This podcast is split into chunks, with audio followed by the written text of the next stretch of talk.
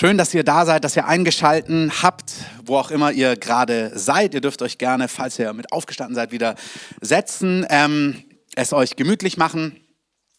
Wir machen weiter, wo wir letzte Woche aufgehört haben. Und zwar ging es um diesen Traum, wo Menschen aus unserer Mitte, aber das ist ein größeres Bild als unsere Mitte, ähm, aus dem Gebetshaus kamen und irgendwie so dieses Lebensgefühl hatten, dass sie Kinder zweiter Klasse sind. Und Gott hat keine Kinder zweiter Klasse. Amen. Und ich sehe das bei meinen eigenen Kindern. Wir haben drei Stück und jedes einzelne weiß sich geliebt und weiß, dass es besonders ist und das stimmt auch. Und unser Jüngster, der hat sehr früh, der ist sehr wach auch und hat die Dinge so aufgeschnappt, wie das Leben funktioniert. Und bei uns in der Familie ist es so, wenn mal wirklich etwas sehr streng oder sehr ernst ist oder sehr wichtig ist, dann kann es zu einem Moment kommen, wo wir, also wenn man schon öfters gesagt hat, dass zu einem Punkt kommt, wo man sagt, hey, wir zählen jetzt bis drei und drei zu drei sollte es nicht kommen, ähm, dann ist es zu spät. Das heißt, du bitte räum das auf oder tu dieses oder jenes und wenn dann nein, nein, nein, dann fangen wir an zu zählen. Und das heißt dann immer eins, zwei und dann wird der Blick schon etwas ernster und drei sollte nicht kommen. Und unser Jüngster, der hat das so als Kind beobachtet und so, als er zwei war, vielleicht ein bisschen drüber, wollte er mal was von mir haben. Und dann kam er auf mich zu, weiß nicht mehr, ob es Schokolade irgendwas war, die ich ihm geben soll. Dann habe ich Nein gesagt. Und dann hat er es nochmal gesagt, habe ich Nein gesagt. Und dann hat er sich vor mich hingestellt und hat gesagt, eins, zwei und hat bis drei gezählt. Und es hat mir einfach verdeutlicht, dass er ein gutes Selbstwertgefühl hat, sich geliebt weiß und auch weiß, wie das Leben so funktioniert. Und Gott hat keine Kinder zweiter Klasse. Also du sollst es nicht bei Gott auf drei zählen, aber es ist so ein Lebensgefühl, was einfach, wenn wir zu Gott gehören, was uns gehört. Und zwar jedem Einzelnen, der Gott und seine Liebe erlebt hat. Ich war nach meinem Zivildienst eine Zeit im Ausland, in verschiedenen Ländern und in einem Land, da haben wir uns so das günstigste Zugticket gekauft, um dort zu reisen, einfach weil wir uns das leisten konnten. Und als wir dann dort saßen, haben wir irgendwie mitbekommen, oh wow, wir sind die Einzigen mit unserer Hautfarbe in diesem Zugabteil. Und wir haben, für uns war das gar kein Problem, aber wir haben dann von anderen Weißen später gehört, dass es nicht möglich ist, dass wir in diesem Abteil mitfahren. Wir müssen uns andere Tickets für andere Abteile kaufen. Und dann siehst du plötzlich, es gibt in Ländern Menschen, Bürger zweiter Klasse. Das kann sein aufgrund von Rasse, das kann sein aufgrund von Hautfarbe, von Religion, das kann sein aufgrund von Geschlecht, dass einfach du benachteiligt wirst oder andere Merkmale, weshalb du oder Menschen in anderen Teilen der Welt ähm, oder auch bei uns einfach wie Bürger zweiter Klasse sich fühlen. Im Herrn, wie gesagt, gibt es das nicht und wenn man so das Original irgendwo kennt und das erlebt hat, dann spürt man auch, dass es einfach so falsch ist.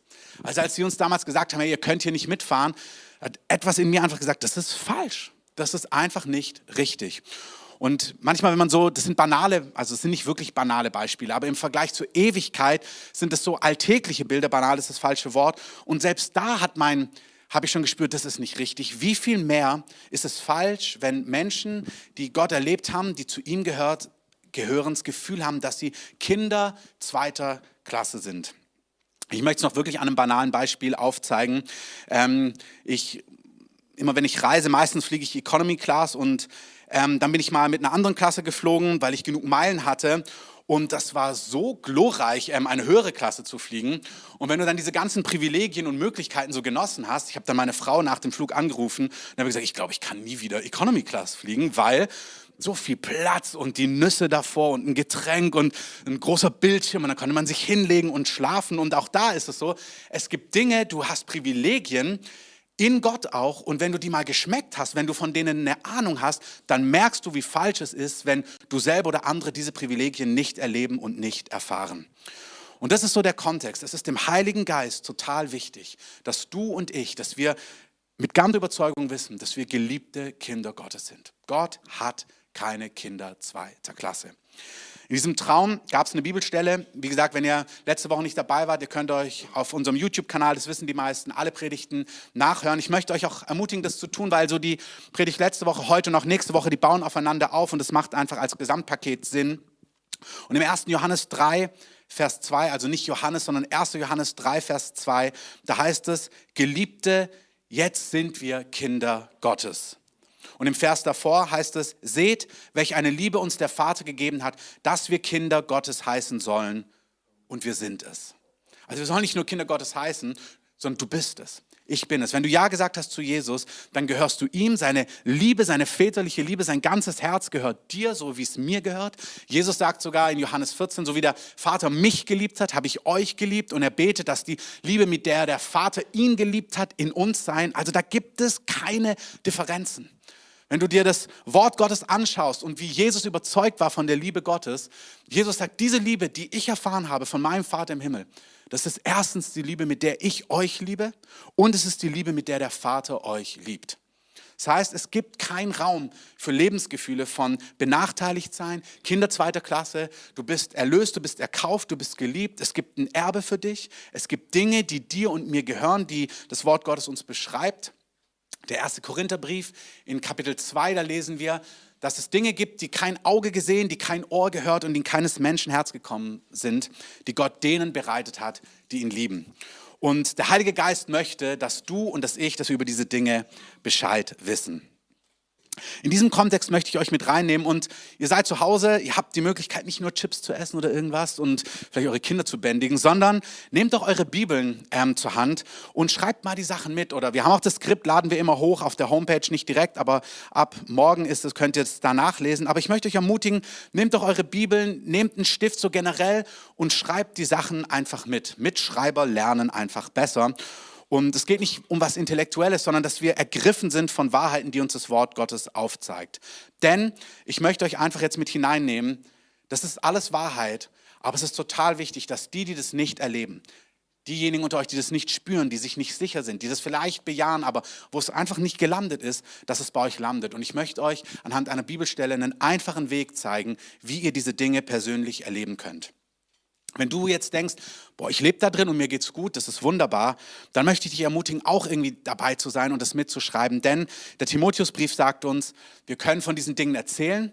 Ähm, wir können natürlich für andere beten, ihnen Hände auflegen, dass sie die Liebe Gottes erleben. Wirklich, das sollen wir tun, weil der Heilige Geist teilt die Liebe Gottes aus. Aber wir sollen auch fähig sein, andere zu lehren durch das Wort Gottes. Und das Wort Gottes sind einfach nur, nicht nur Worte oder Beschreibungen, sondern die Worte Jesu, das Wort Gottes, die sind Geist und Leben. Das heißt, wenn wir manchmal gerade so eine Bollwerke haben, wo jemand das alles schon gehört hat, macht es manchmal total Sinn zu sagen, komm, wir setzen uns mal hin wir gehen das Wort Gottes gemeinsam durch. Und wir sind in einer Zeit, wo Gott so viele Menschen zum, werden zum Glauben kommen. Das wir werden staunen über das, was Gott tut. Und ja, Gott wird sie über Livestreams jüngern, über Gottesdienste, die wir wieder haben, über Kurse. Aber ich bin überzeugt davon, dass das, was Gott in unserem Land und darüber hinaus was er tut, hat ganz viel mit dir auch persönlich zu tun.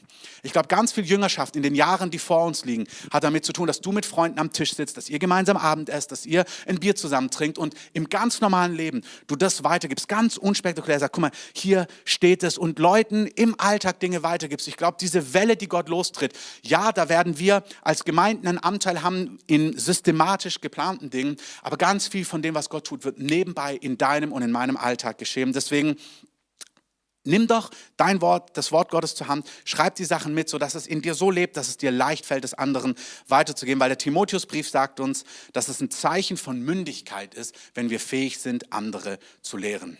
In diesem Sinn, bringt euch in Position und dann lese ich euch eine Bibelstelle vor. Epheser, könnt ihr schon mal aufschlagen, Epheser Kapitel 3. Da schreibt Paulus einen Brief an die Gemeinde in der Stadt Ephesus. Ähm, wenn man so den Kontext dieser Gemeinde liest in Apostelgeschichte, dann war das keine eingeschlafene, keine langweilige Gemeinde irgendwie oder die irgendwie so geplätschert ist, sondern die Gemeinde ist in Erweckung geboren worden.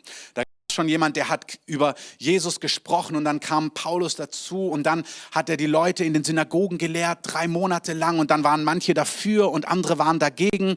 Und dann hat Paulus diejenigen, die hungrig waren, genommen und hat sie zwei Jahre lang trainiert im Wort Gottes. Und dann heißt es in dieser Zeit in Ephesus begann Gott durch Paulus außergewöhnliche Wunderwerke zu wirken. Das heißt, da sind spektakuläre Dinge passiert das gefällt mir übrigens auch sehr gut, an, auch an Pastoren, die das hören oder Leiter. Paulus entscheidet sich hier, das Wort Gottes zu lehren, auch Gläubige zuzurüsten. Also sein Fokus ist auf dem Leib, den er trainiert und gleichzeitig öffnet Gott den Raum der Wunder, dass auch Menschen zum Glauben kommen. Das hat, ist kein Gegensatz, sondern beides gehört zusammen. Wir bauen den Leib auf und gleichzeitig nutzt Gott es und bewegt sich Gott, sodass Menschen, die ihn nicht kennen, zum Glauben kommen. Und da in Ephesus heißt es, dass die ganze Region damals das Wort Gottes gehört hat. Paulus, sein Fokus war Training, aber die ganze Region hat das Evangelium gehört. Und zwar so, dass die ganze Stadt in Aufruhr ähm, gekommen ist. Ihr könnt es ja mal nachlesen. Ich sage euch nicht wo, dann müsst ihr das Buch durchblättern und das macht Sinn, dann, weil die Apostelgeschichte ist von A bis Z spannend. Also schaut mal und lest die Geschichte nach. An diese Gemeinde also schreibt er in Kapitel 3 und wir starten ab Vers 14. Und es ist ein Gebet, was Paulus für diese Gemeinde betet. Und nicht nur für diese Gemeinde, sondern diese Gebete, die gelten auch für uns. Und wie gesagt, was ist der Kontext? Der Kontext ist, es gibt keine Kinder Gottes zweiter Klasse. Du sollst die Liebe Gottes kennen, erfahren, spüren und du sollst all die Privilegien kennen, die dir gehören und darin leben können und dich darin bewegen können. Also schauen wir uns den Weg an, wie das in deinem und in meinem Leben Realität werden kann oder wie wir es an andere weitergeben können. Deshalb beuge ich meine Knie vor dem Vater, vor dem jede Vaterschaft in den Himmeln und auf Erden benannt wird er gebe euch nach dem Reichtum seiner Herrlichkeit mit Kraft gestärkt zu werden durch seinen Geist an dem inneren Menschen, dass der Christus durch den Glauben in euren Herzen wohne und ihr in Liebe gewurzelt und gegründet seid damit ihr imstande seid, mit allen Heiligen völlig zu erfassen, was die Breite und Länge und Höhe und Tiefe ist und zu erkennen, die die Erkenntnis übersteigende Liebe des Christus, damit ihr erfüllt werdet zur ganzen Fülle Gottes. Das ist so ein Paulus-Satz. Ähm, mein Lehrer hat früher geschrieben kürzere Sätze, ähm, aber Paulus schreibt lang, wir dröseln es gleich auf, lesen wir noch kurz weiter, letzter Vers. Dem aber, der über alles hinaus zu tun vermag, über die Maßen mehr, als wir erbitten oder erdenken, gemäß der Kraft, die in uns wirkt, ihm sei die Herrlichkeit in der Gemeinde und in Christus Jesus auf alle Generationen hin, von Ewigkeit zu Ewigkeit. Amen. Paulus betet hier etwas und wir gucken uns das gemeinsam ganz kurz an. Die Begriffe, die interessant sind, ist, also Paulus beginnt, dass er sagt, ich beuge meine Knie vor dem Vater, vor dem jede Vaterschaft, das kann auch übersetzt werden, vor dem jede Familie, also alles Leben, das es gibt, im Himmel und auf Erden. Alles, was es gibt, alles, was erschaffen ist, ist, kommt aus Gott, von Gott, dem Vater. Und wie gesagt, dieser Vater hat keine ähm, Lieblingskinder, sondern er hat alles erschaffen und der Vater liebt. Der Vater liebt dich, der Vater liebt mich. Vor ihm beugt sich Paulus. Und dann fängt er an, er fängt an zu beten und ich nehme jetzt mal einzelne Worte, um es dann zu erklären. Und er betet, dass wir alle imstande sein sollen, mit allen Heiligen völlig zu erfassen, die Breite, die Länge, die Höhe und die Tiefe der Liebe Gottes. Also du und ich mit allen Heiligen zusammen, wir sollen imstande sein, dass wir die Liebe Gottes in der Breite, der Länge, der Höhe und der Tiefe erfassen können und noch weiter. Und wir sollen erkennen die Erkenntnis übersteigende Liebe des Christus. Das ist eigentlich in sich schon ein Widerspruch. Also du sollst die Erkenntnis übersteigende Liebe erkennen. Also es ist eine Erkenntnis, die größer ist, als du erkennen kannst und die sollst du aber, da sollst du Offenbarung drüber bekommen. Ähm, und er sagt, damit ihr dann erfüllt werdet zur ganzen Fülle Gottes. Diese zwei Damit, die möchte ich, mich, die möchte ich mir mit euch anschauen. Wir, wir sollen imstande sein, damit ihr imstande seid, mit allen Heiligen die Liebe Gottes völlig zu erfassen Warum? Diese Fülle Gottes, die soll für dich vorhanden sein. Das sind diese Privilegien, von denen wir gesprochen haben. Ich habe mir aufgeschrieben, so das ist das Deluxe-Paket, ähm, wo einfach alles mit drin ist, das äh, Paket. Ähm, ich dachte, es wäre alles dabei. Und bei Gott ist alles dabei. Das ist eine richtig gute Sache. Amen. Wir sollen zur ganzen Fülle Gottes erfüllt werden. Und zwar, und wir sollen die Liebe, die alle Erkenntnis übersteigt, erkennen. Diese zwei damit. Wenn wir kurz, wir beginnen von hinten. Wir sollen zur Fülle Gottes erfüllt werden. Wir werden zur Fülle Gottes erfüllt, was ich gerade beschrieben habe. Da ist alles mit drin, was du brauchst in deinem Alltag. Wenn du in der Fülle Gottes lebst, da ist zum Beispiel alle Weisheit drin, die du für deinen Beruf brauchst. Wenn du gerade in einer Situation bist, wo du Verständnis brauchst in beruflichen Zusammenhängen oder Entscheidungen treffen musst und da Einsicht brauchst oder Verständnis oder Weisheit. Vielleicht hast du eine verantwortungsvolle Position in der Wirtschaft, in der Politik, in anderen, ähm, anderen Positionen, vielleicht als Mutter oder als Vater. Ähm, auch das ist verantwortungsvoll und manchmal braucht man wirklich göttliche Weisheit für eine Situation. Dann sagt er hier, du sollst in der ganzen Fülle Gottes leben. In der Fülle Gottes ist Weisheit für jede herausfordernde Situation in deinem und in meinem Leben. Amen. Wenn du merkst, du läufst eigentlich mit Krücken durchs Leben, entweder ganz konkret körperlich oder seelisch emotional, dann sagt er hier, er betet ein Gebet und das Ende des Gebets ist, du sollst erfüllt werden mit der Fülle Gottes, die Gott für dich hat. Das heißt, wenn du emotional mit Krücken, mit Schmerzen, mit Kummer, mit Pein, mit Trauma durchs Leben gehst, gibt es hier ein Gebet, wo er sagt, am Ende dieses Gebets heißt es, damit du erfüllt wirst mit der Fülle Gottes. In der Fülle Gottes ist jede Antwort für jedes Trauma, für jeden Lebensschmerz, für jedes Chaos, für jede hoffnungslose Situation, wo du nicht weiter weißt. Es gibt nichts, was nicht in der Fülle Gottes mit drin ist. Amen.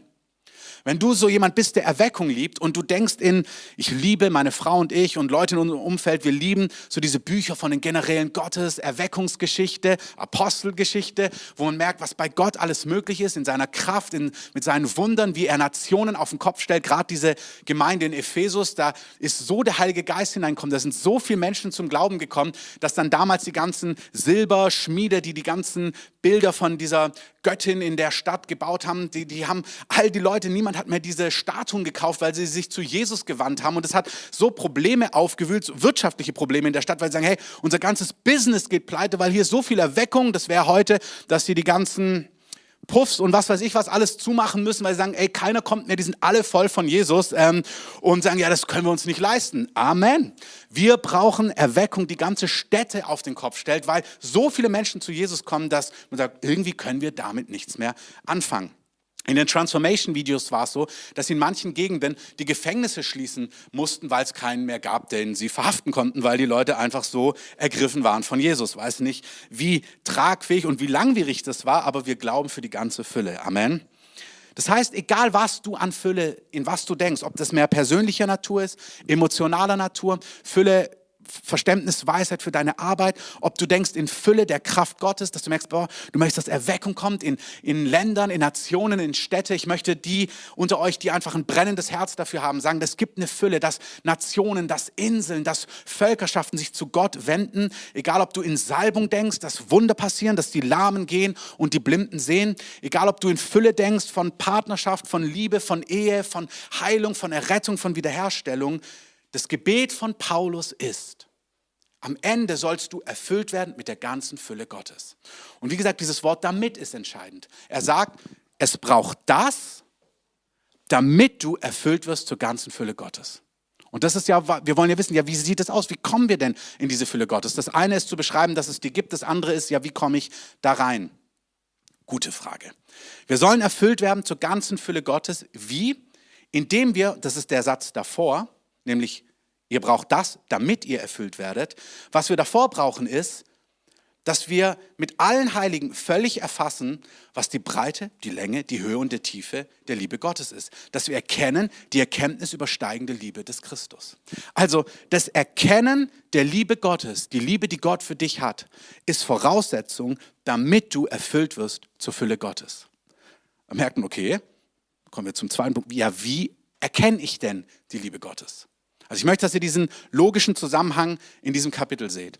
Paulus sagt, es braucht A, damit du die Liebe Gottes erkennst. Und wenn du die Liebe Gottes erkennst, die alle Erkenntnis übersteigt, dann wirst du dadurch erfüllt zur Fülle Gottes. Also die Fülle Gottes wollen wir, dazu müssen wir die Liebe Gottes erkennen. Die Frage drängt sich auf, wie erkennen wir die Liebe Gottes, also die Breite, die Tiefe, die Höhe, die Weite. Auch das hat mich so beim Studium fasziniert. Ich denke ja in drei Dimensionen, so bei einem Schrank. Also Breite, Höhe, vielleicht noch die Tiefe des Schrankes. Und hier haben wir schon die Breite und Länge und Höhe und Tiefe und die Erkenntnis übersteigende Liebe des Christus. Also es ist nicht etwas, was du intellektuell ergreifst, sondern es ist eine Erfahrung, es ist ein Wissen, es ist etwas, was dir innerlich geschenkt wird, wo du so überwältigt bist, wenn du es hast. Und die Frucht davon ist die Fülle Gottes in deinem Alltag und in deinem Leben. Wie also erkennen wir die Erkenntnis übersteigende Liebe, ähm, die, es, ähm, die wir brauchen? Das ist der Satz davor. Wenn ihr euch anschaut, wir gehen nochmal rein, wir haben begonnen bei Vers 14, dann seht ihr, dass das Ganze bei Vers 16 eigentlich losgeht. Und das ist die Voraussetzung, das ist eine fantastische Botschaft.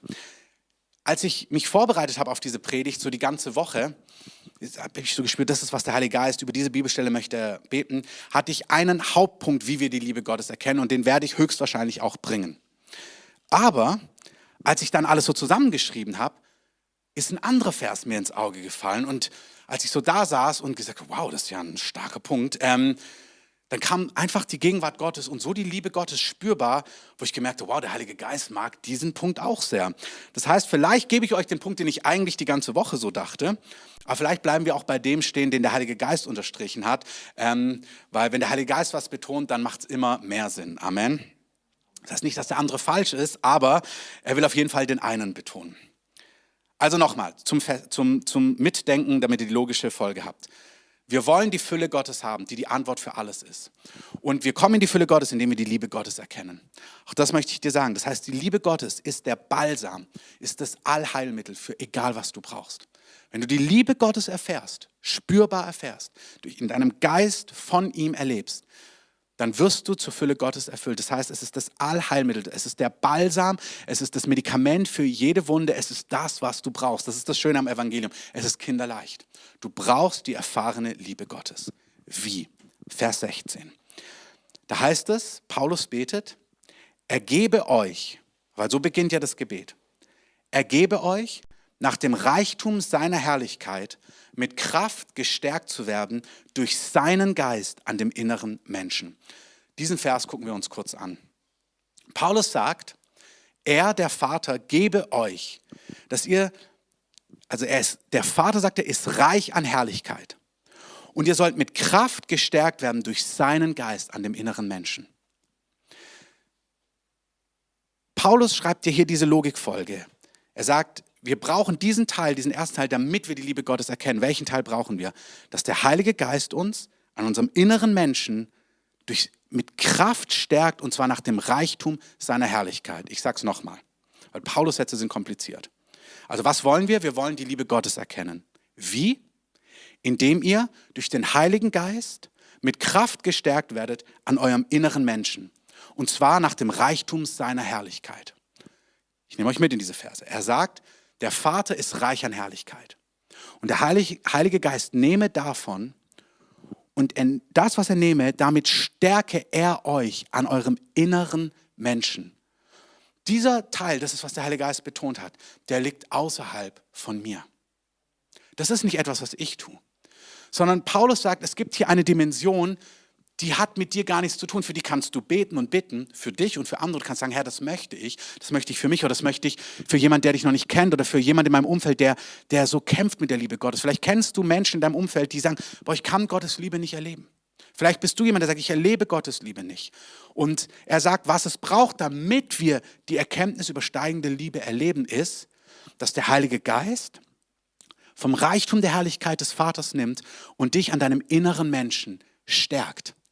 Das ist etwas, was wir gar nicht in jeglicher Facette verstehen, was es bedeutet. Aber es ist etwas, wo wir merken, wow, die Verantwortung, es ist etwas, was der Herr selber tun muss. Was der Heilige Geist an mir und an dir tun muss. Und ich möchte, dass du einfach mal dem Herrn das kurz sagst, vielleicht auch ihr als Familie.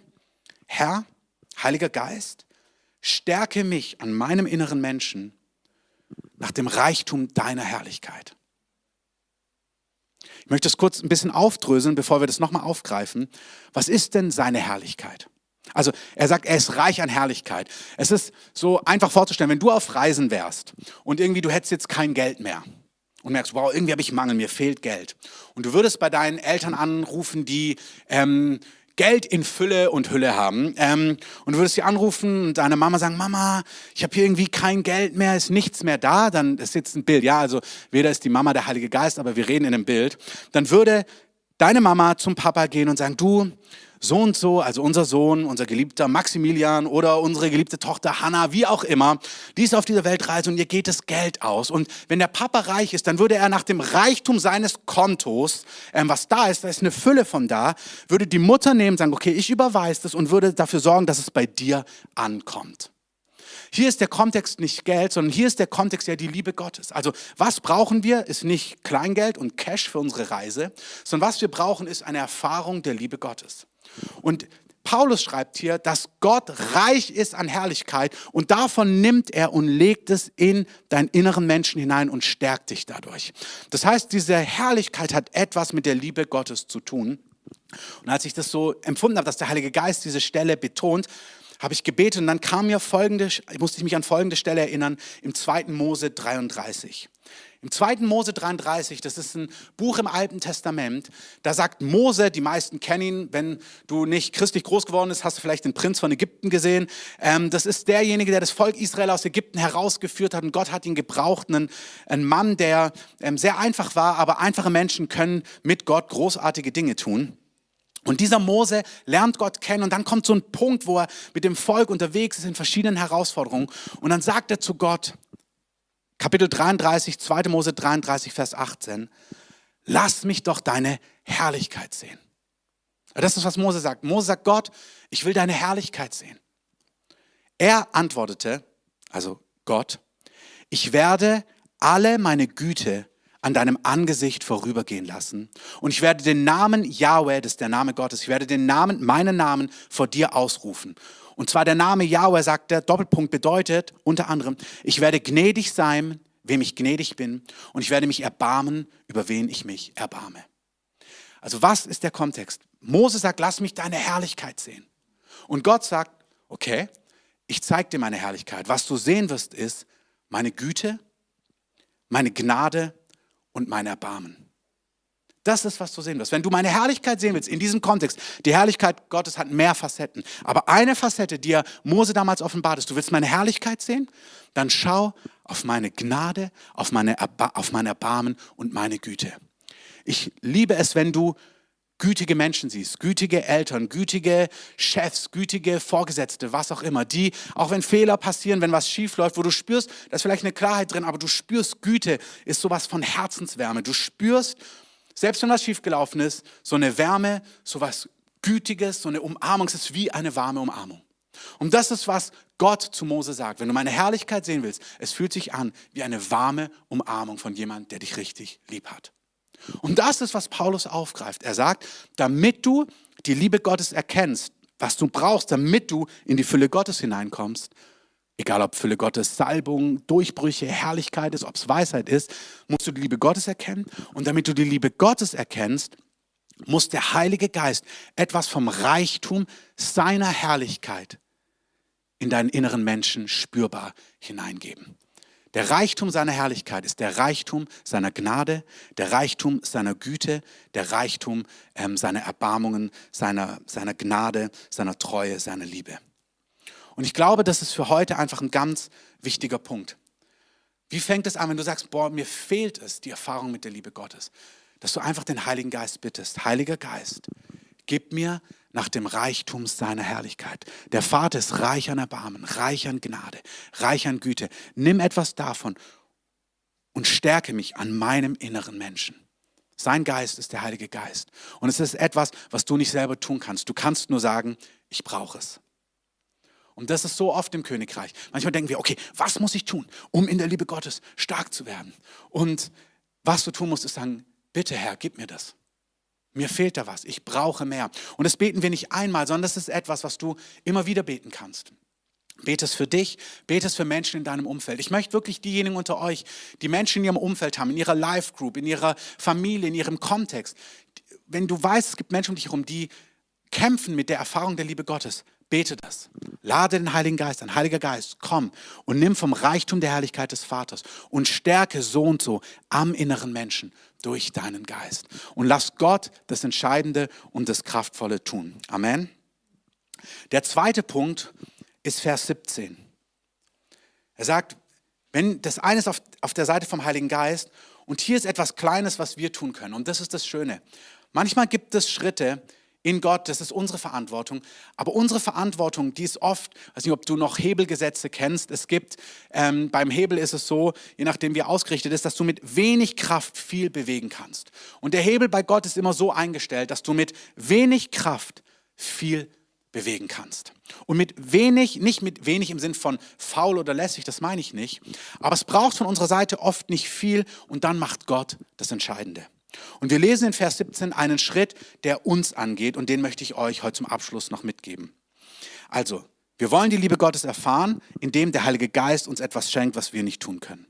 Zweitens, Vers 17, da heißt es, das, also wir kommen mitten aus diesem Satz, dass der Christus durch den Glauben in euren Herzen wohne und ihr in Liebe gewurzelt und gegründet seid, damit ihr imstande seid, die Liebe Gottes und so weiter zu erkennen. Also dieser Mittelsatz sagt folgendes, Christus soll durch Glauben in meinem und deinem Herzen wohnen, dadurch bin ich in Liebe gegründet und gewurzelt und dann sagt er, werde ich imstande sein, die Breite, die Höhe, die Tiefe, die Länge der Liebe Gottes zu erkennen und die Erkenntnis übersteigende Liebe und so weiter und so fort, damit ich dann auch erfüllt werde zur Fülle Gottes. Also ihr seht die ganze Folge. Was ist mein Teil? Christus, Jesus soll durch Glauben in meinem Herzen wohnen. Was heißt das? Das heißt für diejenigen, die vielleicht zuschauen, das erste Mal oder schon öfters, wenn wir unser Leben Jesus übergeben, das heißt, wenn du hörst, es gibt einen Gott, du hörst, dass Gott Mensch geworden ist, dass Jesus auf der Erde gelebt hat, dass er für deine und meine Schuld am Kreuz gestorben ist, ähm, er hat die Strafe auf sich genommen, er ist auferstanden von den Toten und er bietet allen, die an ihn glauben, so haben es alle Propheten verheißen, bietet er Vergebung der Sünden an. Wenn du sagst, wow, das wenn das Wahrheit ist, das möchte ich. Ich möchte, dass Gott meine Schuld vergibt. Ich möchte ewiges Leben haben und ich möchte mein Leben mit Gott leben. Das nennt die Bibel von neuem geboren werden und dann nimmt wie, dadurch übergeben wir, so ist eine Bildsprache, übergeben wir Jesus, Gott, unser Herz. Damit wohnt Gott in deinem Herzen. Das heißt, das ist die Voraussetzung, dass, dein, dass du mit Gott lebst. Dadurch wohnt Christus durch den Glauben in deinem Herzen. Das ist dein Anteil. Zu sagen, okay, ich nehme Jesus an als meinen Herrn und meinen Erlöser. Jesus, komm in mein Leben. Das ist die Voraussetzung. Dann wohnt er in deinem Herzen. Dann bist du dadurch imstande, mehr von dem zu erkennen, wie Gott dich liebt, was du brauchst, um in die ganze Fülle hineinzukommen. Was bedeutet es aber für die unter uns, die jetzt schon lange mit Jesus leben? Vielleicht Jahrzehnte, vielleicht Jahre, vielleicht Monate, vielleicht ein paar Wochen. Es sind ja einige da, die sagen auch, dass sie seit Dekaden Gottes Liebe nicht wirklich erleben. Christus soll durch den Glauben in deinem und in meinem Herzen wohnen. Ich möchte es so rum aufziehen. Es braucht nichts weiteres, was Gott tut, damit du dir der Liebe Gottes sicher sein kannst. Manchmal haben wir so innere Gleichungen. Wenn das passiert, dann weiß ich wirklich, dass Gott mich liebt. Oder wenn dieser Punkt durch ist, ja, dann bin ich mir der Liebe Gottes sicher. Oder weil das nicht passiert ist, bin ich mir nicht ganz sicher, ob Gott mich wirklich liebt. Oder weil diese Situation so herausfordernd ist. Und wie gesagt, ich mache das gar nicht klein. Es gibt Situationen, die sind zutiefst herausfordernd, die sind zutiefst schmerzhaft und die hinterlassen Fragezeichen, weil du mit Gott vorwärts gegangen bist und Dinge passieren und du wunderst dich und verstehst auch nicht alles. Und wenn wir dann innerlich sagen, okay, dieses und jenes, das macht mich unsicher in der Liebe Gottes. Und das Geheimnis ist, dass die Liebe Gottes unabhängig ist von allem, was dir passiert ist oder nicht passiert ist oder was passieren muss oder nicht passieren muss. Die Liebe Gottes ist schon längst bewiesen und dazu möchte ich einfach drei Bibelstellen kurz vorlesen, alle aus dem ersten Johannesbrief. Erster Johannesbrief, Kapitel 3, da heißt es, hieran haben wir die Liebe erkannt, dass er für uns sein Leben hingegeben hat. Also die Tatsache, dass Jesus für dich gestorben ist, da sagt Johannes, Hieran haben wir die Liebe erkannt. Das ist der Beweis. Es braucht nicht mehr. Nochmal einmal rausgezoomt. Die Fülle Gottes, dazu musst du in der Liebe Gottes sicher sein. Wie wirst du sicher in der Liebe Gottes? Zum einen, indem der Heilige Geist es in dein Herz legt, zum anderen, indem Christus durch Glauben in deinem Herzen wohnt. Und zwar ganz konkret, indem du sagst, nein, ich habe Vertrauen in die Liebe Gottes, ich habe sie daran erkannt, dass er für mich sein Leben hingegeben hat. 1. Johannes 4, Vers 9. Hierin ist die Liebe Gottes zu uns offenbart worden, dass Gott seinen eingeborenen Sohn in die Welt gesandt hat, damit wir durch ihn leben möchten. Also sind alle drei Sätze, die ich euch vorlese, beginnen mit hieran oder hierin. Hierin ist die Liebe Gottes offenbar. Woran kannst du sie sehen? Dass Gott seinen eingeborenen Sohn in die Welt gesandt hat. Und 1. Johannes 4, Vers 10. Hierin ist die Liebe. Nicht, dass wir Gott geliebt haben, sondern dass er uns geliebt hat und seinen Sohn gesandt hat als eine Sühnung für unsere Sünden. Ich möchte mit diesen Gedanken das abrunden. Ich bin über Jahre morgens aufgewacht und manche wachen ja auf und sind voller Euphorie und manche sind so Morgenmuffel. Ähm, bei mir hat ich bin kein Morgenmuffel, aber wenn ich morgens aufwache, also das ist nicht mein Grundtyp, aber ich bin oft mit so einer Traurigkeit aufgewacht. Und dann wusste ich gar nicht, oh, was ist das? Und dann, ich konnte das gar nicht einordnen. Und dann habe ich oft gedacht, okay, jetzt muss Gott mich irgendwie souverän schwemmen mit seiner Liebe. Und habe oft so erwartet, habe mich hingesetzt und gesagt, Gott, komm gewaltig. Und es ist wunderbar, wenn Gott gewaltig kommt. Und ich habe oft so innere Gleichungen gehabt und habe darauf gewartet, dass dieses ist oder jenes ist. Oder vielleicht bin, war es Phasen, die herausfordernd waren. Und deswegen habe ich gespürt, du weißt dann, Gott liebt dich, aber das läuft noch nicht rund und da hast du die Antwort noch nicht und da geht es noch nicht weiter. Und du hast das Gefühl, all das sind so Andeutungen, dass Gottes Liebe, die ist schon irgendwie da, das wissen wir, wenn wir mit Jesus unterwegs sind. Ja, Gott liebt uns, das wissen wir, aber irgendwie fühlt sie sich nicht so leidenschaftlich, so aktiv, so super präsent an manchmal. Vielleicht geht's, es geht gewiss nicht nur mir so, sondern es geht uns allen manchmal so.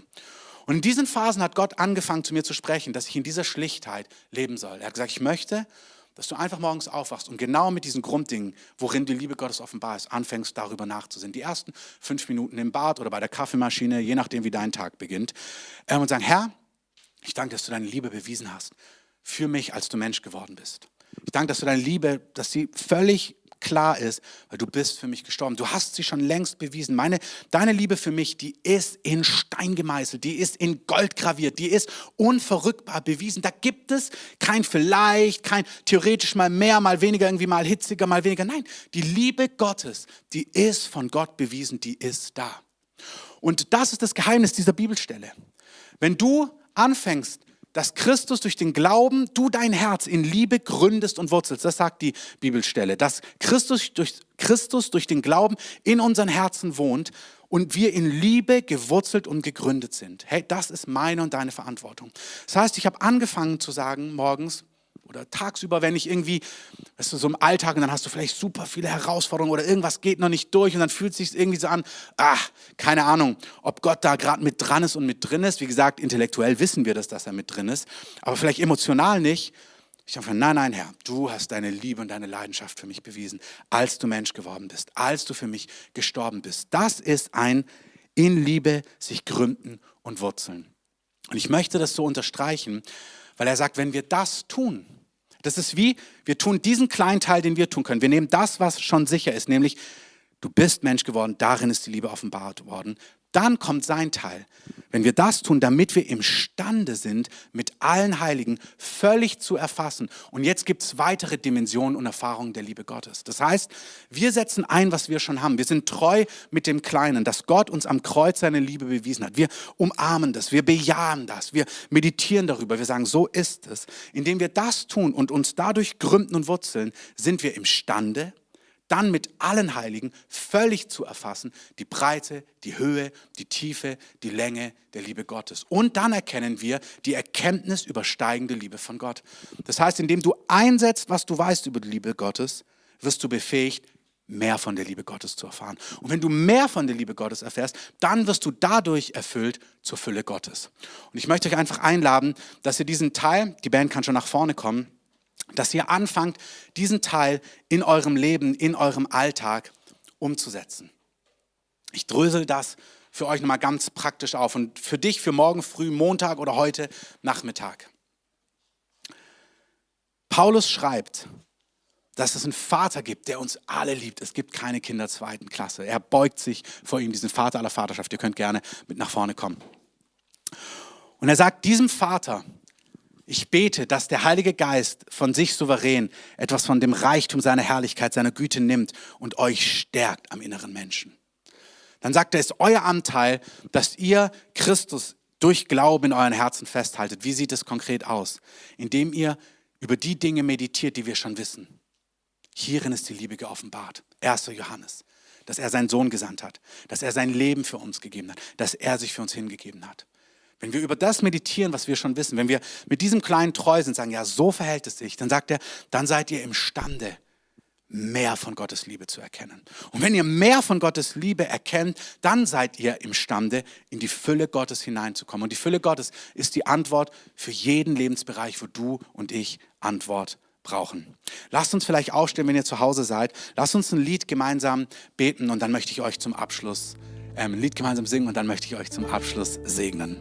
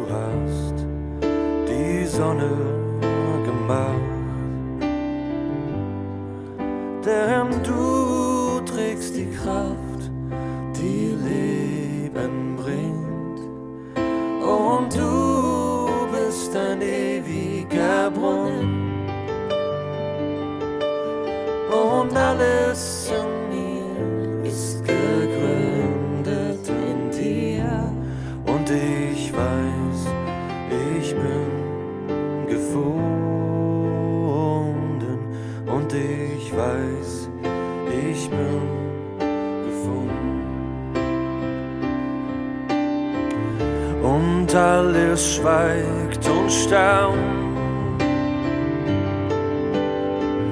wenn deine Hand sich bewegt. Was du berührst hat Silber und Glanz und was tot war, das lebt und was tot war, das lebt tot war das Leben. Du bist das Leben, du bist das Leben, du bist das Leben. Du bist das Leben, du bist das Leben, bist das Leben.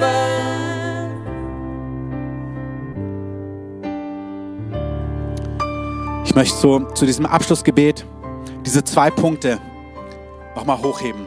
Das erste ist, und das wird jetzt auch in eurer Wohnung oder wo ihr seid geschehen, und zwar auch für die, die es zu einem anderen Zeitpunkt nachhören. Wenn du merkst, ich möchte mehr die Liebe Gottes erkennen. Ich möchte in die Fülle Gottes hineinkommen für mein Leben, für die verschiedenen Bereiche. Ich brauche so auch den Balsam der Liebe Gottes, damit ich in diese Fülle komme, weil ich stehe mir vielleicht an Stellen selbst den Weg mit meinem Schmerzen, mit meinen Unmöglichkeiten, mit meinem Unglauben oder ich brauche Weisheit und Lösung. Und er sagt, die Fülle Gottes bekommst du, weil du die Liebe Gottes erkennst. Und die Liebe Gottes erkennen wir, weil er durch seinen Heiligen Geist uns nach dem Reichtum seiner Herrlichkeit uns am inneren Menschen stärkt. Vielleicht öffnet ihr einfach mal eure Hände so als Zeichen, wie so zu empfangen. Das muss man nicht machen, aber wenn du es möchtest. Ich möchte jeden Einzelnen, der jetzt zuschaut, und zwar, egal ob du seit ein paar Tagen Christ bist, egal ob du vielleicht das erste Mal heute zuschaust oder ob du seit Jahren mit Jesus unterwegs bist, ich möchte beten, dass der Heilige Geist von, der Reich, von dem Reichtum der Herrlichkeit Gottes, von seinem Herzen, von seiner Liebe nimmt und dich jetzt spürbar am inneren Menschen durch seinen Geist stärkt. Das kann total spürbar sein. Und wenn du jetzt die Liebe Gottes spürst oder die Kraft Gottes, dann empfang das einfach, genieß das. Gleichzeitig musst du nichts erfahren, damit es real ist.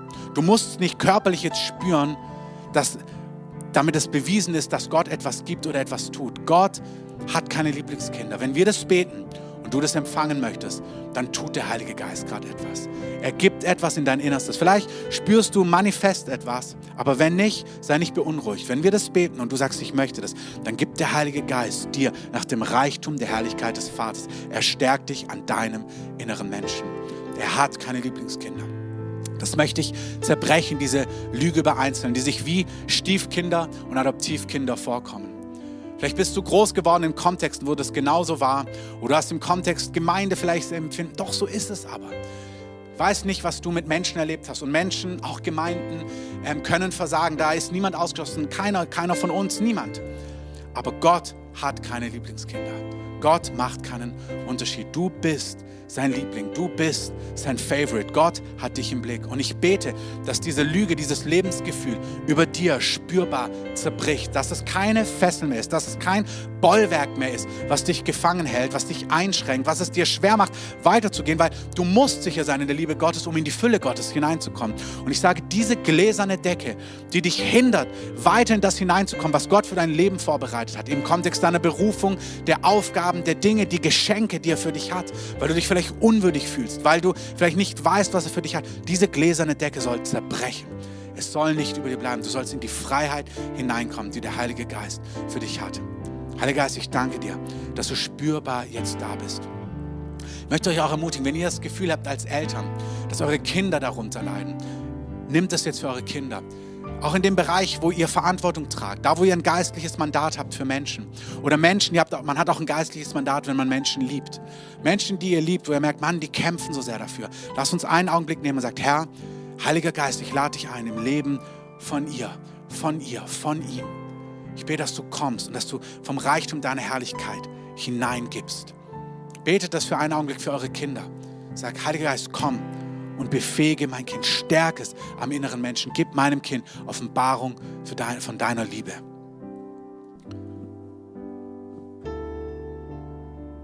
Nehmt euch einen Augenblick, betet das für die Menschen, die ihr liebt, für die Menschen in eurem Umfeld, für die Menschen in eurem Verantwortungsbereich. Betet das einfach aus. Danke, Herr.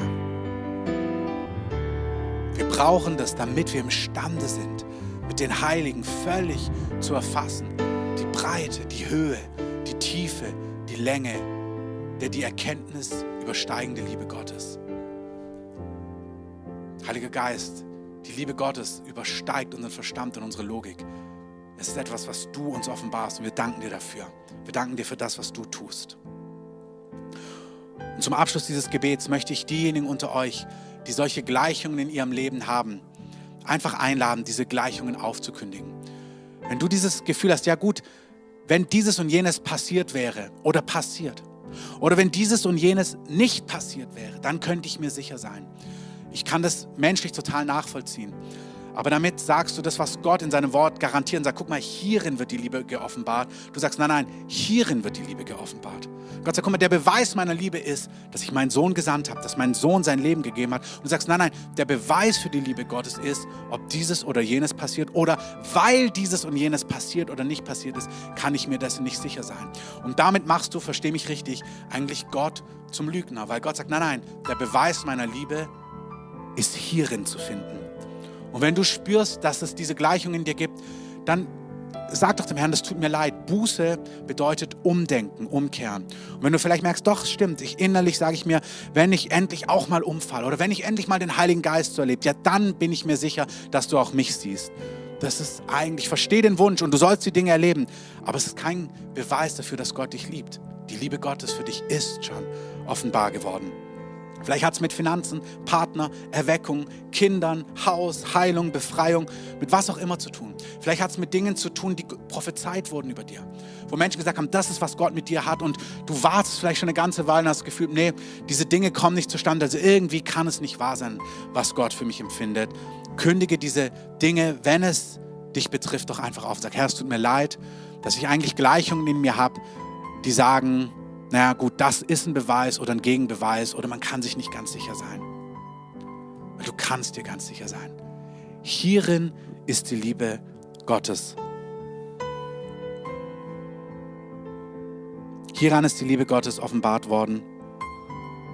Nicht, dass wir Gott geliebt haben, sondern dass er uns geliebt und seinen Sohn gesandt hat als eine Sühnung für unsere Sünden.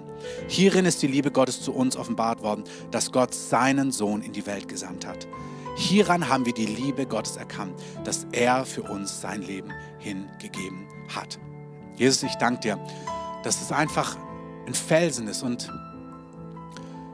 ich habe so einfach ein Hochhaus gesehen und wenn man so große Häuser baut, dann tun die ganz oft so ganz tiefe Bohrlöcher graben, wo so eine Eisenträger eingezogen werden. Und dieses Einziehen der Eisenträger, diese, oder wenn du in einen Baum denkst, die Wurzeln, die sich tief eingraben, damit dann der Baum wachsen kann, das ist, was Paulus hier schreibt.